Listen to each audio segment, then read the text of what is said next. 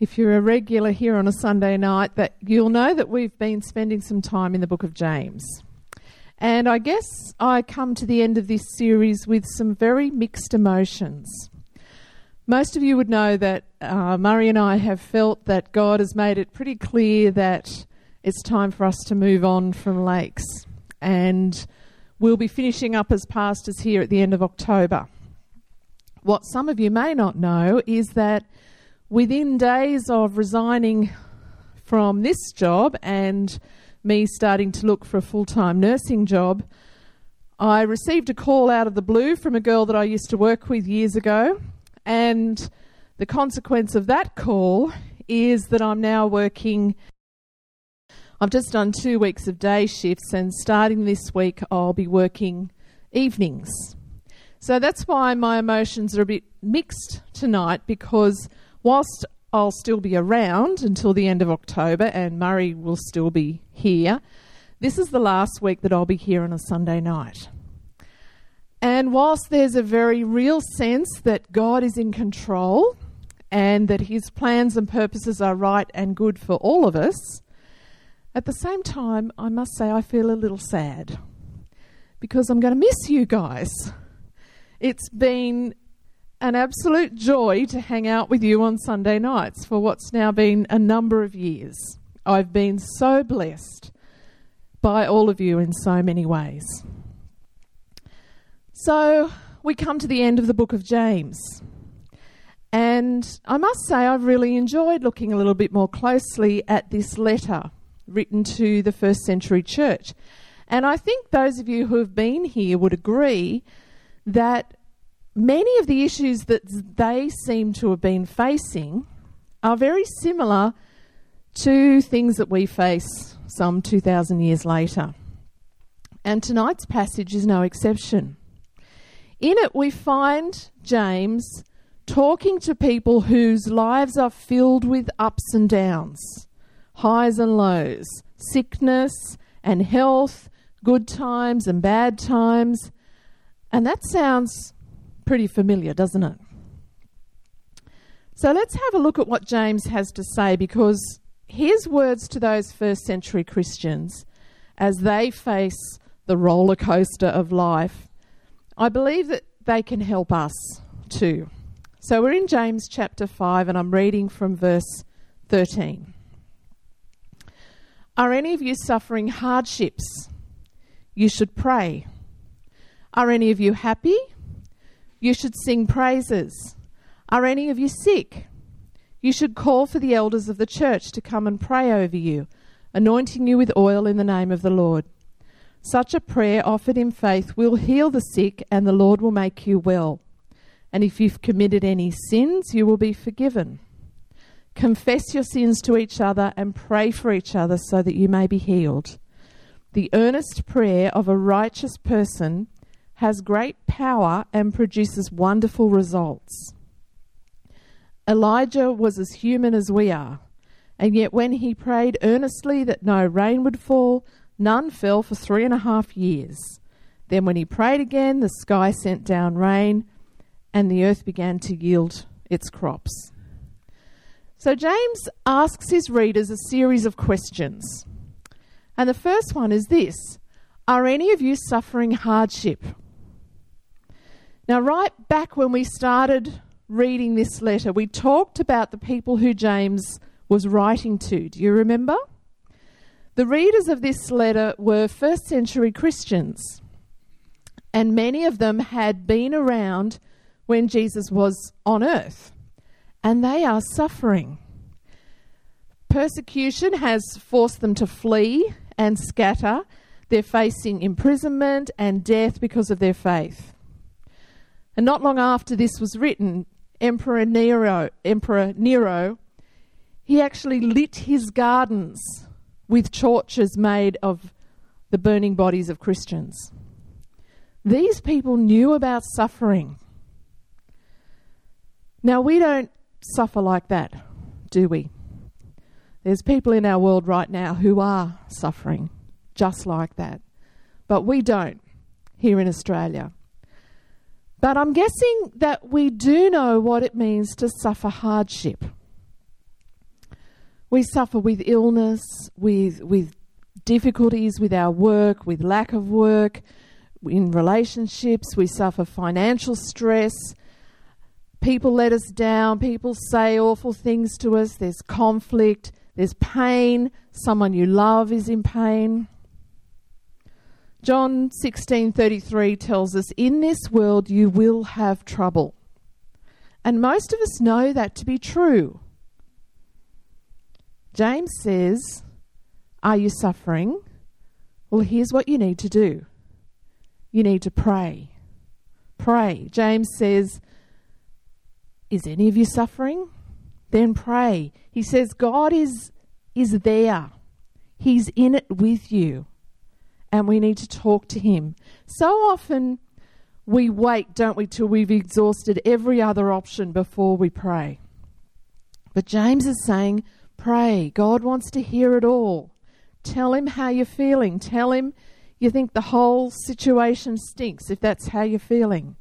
Ask him to do something about it. Ask him to give you the strength to cope. Ask him to teach you in the midst of what's going on. If you're in trouble, pray. And then James asks another question Are any of you happy? Have any of you ever had one of those days when everything just seems wonderful? No? You know, you wake up and it's a beautiful day, and you seem to notice every flower and every cloud in the sky, and you love your family and you love your life. Have you ever had a day like that? Yes. yes. James has told us that when we're in trouble, we need to pray.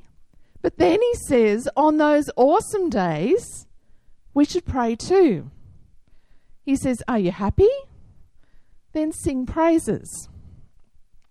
My parents used to have a little cottage in the mountain, and just near the door was a sign that says, Peace is seeing a beautiful sunset and knowing who to thank. We don't do it often enough, do we? We pray more readily when we're in trouble. But James is saying if things are good, if you see a beautiful sunset, if you're happy, sing praises. Thank God. He wants to be part of the good as well as the bad of our lives. Maybe you've just gotten a new job. Maybe you've been sick and you're feeling better. Maybe you just got a raise at work or an HD in your latest essay. Maybe you've finally figured out what on earth calculus is all about. Maybe you're happy that you live on the central coast of Australia where you're safe and you're free. Maybe your little baby has just spoken her first words or taken her first few steps. Maybe you're happy because you know what good friends you have around you. God doesn't want to only hear from us when we're telling Him about our problems. James says, when things are good, sing praises to God. Thank Him. I read a little book a, couple of years ago now, and um, I've reread it since. It's called A Thousand Gifts by a lady called Ann Voskamp. The lady who wrote it is a mother, a wife, and she's worked as a journalist. She lives in a rural area of America. She went through a terrible time in her life and was really down. And one day a friend challenged her and she said, I bet you can't think of a thousand things to be thankful to God for. Anyway, she decided to try. She bought a little notebook and she started to write a list. And she found that the exercise changed her life. She ended up being thankful and finding joy in areas of her life where she'd never been thankful or found joy before. Listen to some of the things on her list, they're lovely. Number one, morning shadows across old floors. Number two, jam piled high on the toast. 22, mail in the mailbox. 55, long lisped prayers. 56, kisses in the dark. 119, still warm cookies. 243, clean sheets. Don't you love that when you get into a bed with clean sheets? Twice a year it happens in our house. I had to say that before my mum yelled it out. That's why we appreciate it so much. 244 hot porridge. 362 rainbow colours as the sun reflects on the washing up suds. 664 stockings without ladders. Don't you love that? 721 laughter. I don't usually like the Facebook things where people nominate you to do stuff. I find them a bit annoying usually. But I must say, I've quite liked the recent one, which was going round, where people have been naming five things that they're thankful for. It's five things for five days or something, and then they pass it on to someone else.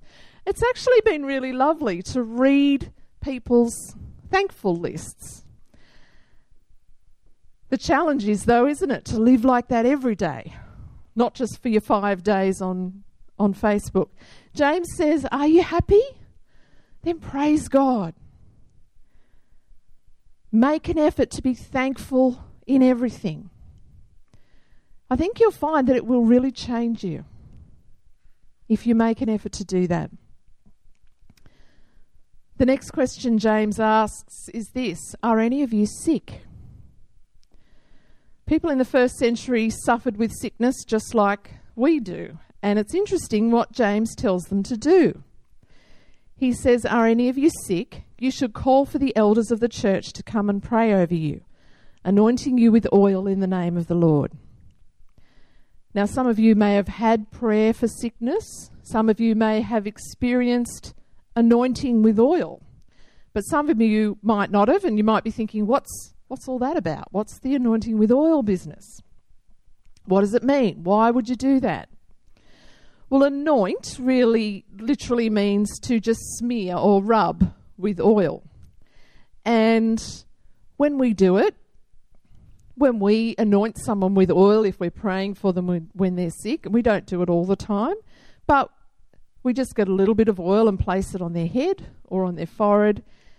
Doesn't matter what kind of oil you use, it's not special holy oil or anything.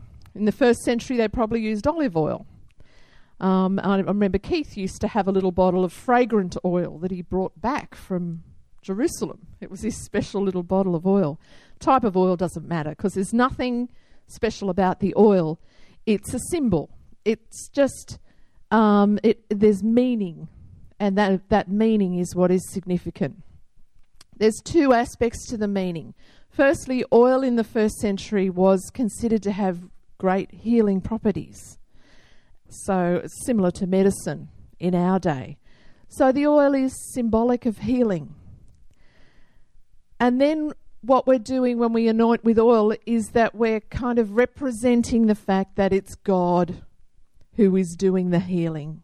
So, the oil is a symbol, really. It's a reminder. Just like when we have communion, the, the bread and the juice are reminders, they're symbols of something that God's doing.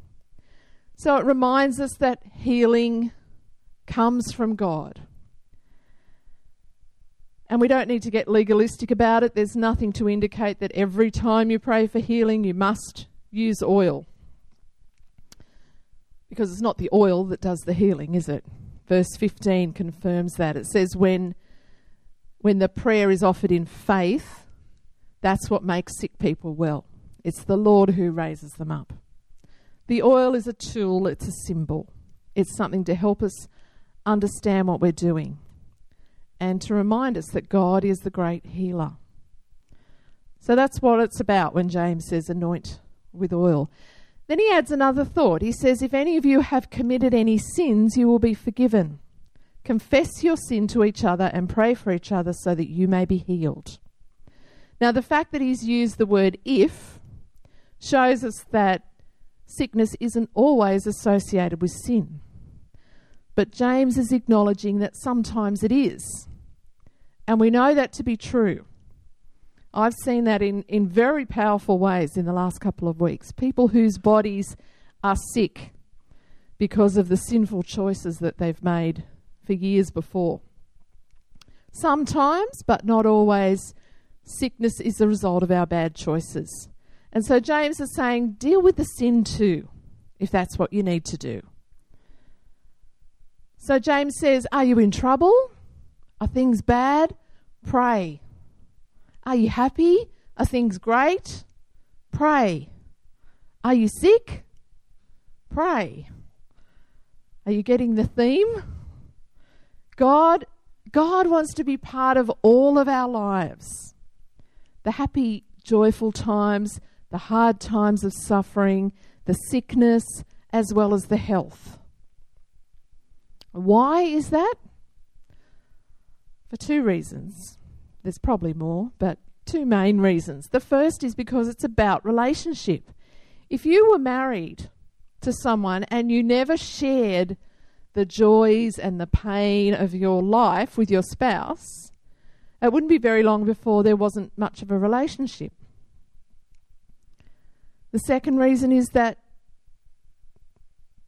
verse 16 tells us that the earnest prayer of a righteous pe- person has great power and produces wonderful results. I actually still can't get my head around that. But for some reason, we're commanded to pray, and pray, prayer works. There's something that happens when we pray. God commands us to pray, and it, and it produces wonderful results. Things change, people change, sickness is healed, jobs are found, decisions are confirmed, lessons are learned, characters are shaped. Prayer actually changes things. So the message at the end of James's letter is pray. Pray constantly. Pray without ceasing. Pray about everything. Pray when things are good.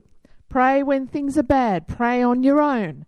Pray in groups. Pray silently.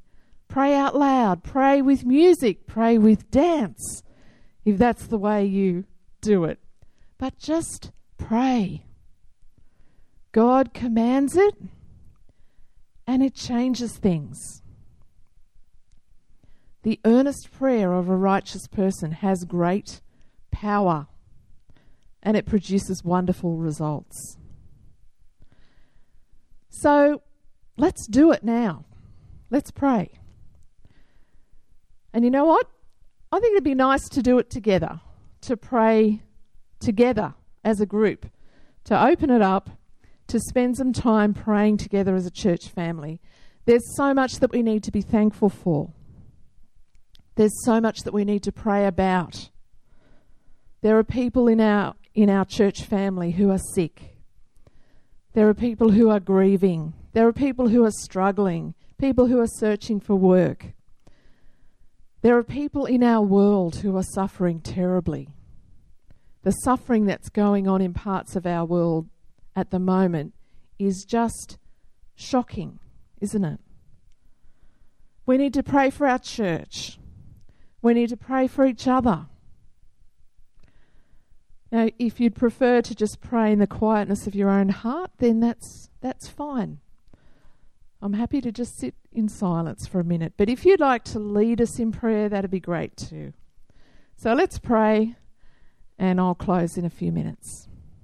Can we do that? Okay, let's pray.